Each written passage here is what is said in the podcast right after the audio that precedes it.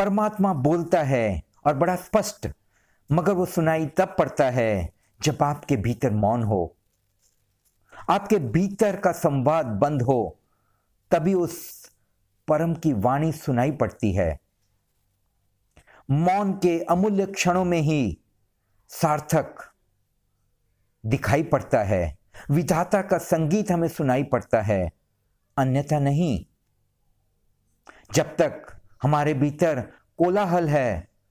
तब तक ईश्वर की वाणी कैसे हम सुन पा सकते हैं?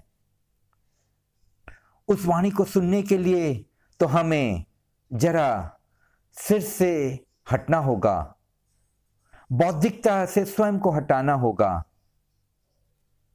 थोड़ा बालक सा निर्मल हृदय बनाना होगा, होशियारी से काम ना चलेगा। तर्क को किनारे करना होगा। बुद्धि है तर्क। श्रद्धा है अतार्किक होना। समर्पण के भाव के बिना उस विराट का सानिध्य संभव नहीं। संसार के लिए आवाज़ ज़रूरी है, मगर भीतर आत्मा की आवाज़ को सुनने के लिए तो मौन ही काम लगेगा। मौन ना सिर्फ़ भीतर बल्कि बाहर भी। हम दिन भर में कितनी गुफ्तगु, कितनी बातें करते हैं, मित्रों के साथ, अपने प्रेमी के साथ, अपने परिवार के साथ बातों में संलग्न रहते हैं। गपशप चलती रहती है। और वहाँ अगर हम ना भी हों तो स्वयं के साथ हमारी बातचीत चलती रहती है। आपने देखा होगा कुछ ऐसे लोगों को जो ताश के पत्तों की चाल को दो तरफी चलते हैं।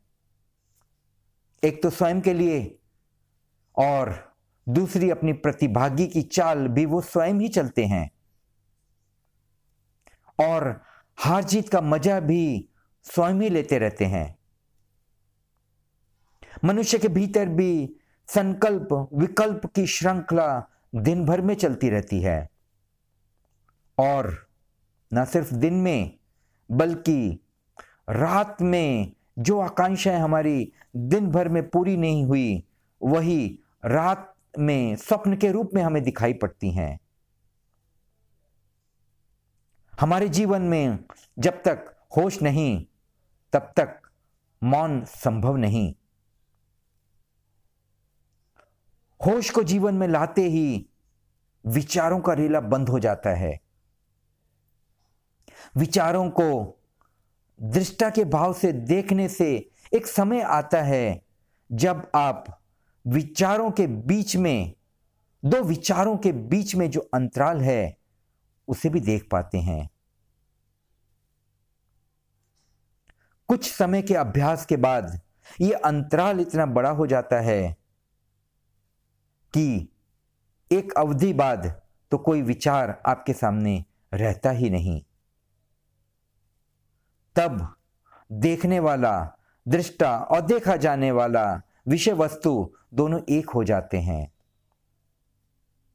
जब कोई विषय होता ही नहीं, तब सिर्फ़ आप होते हैं।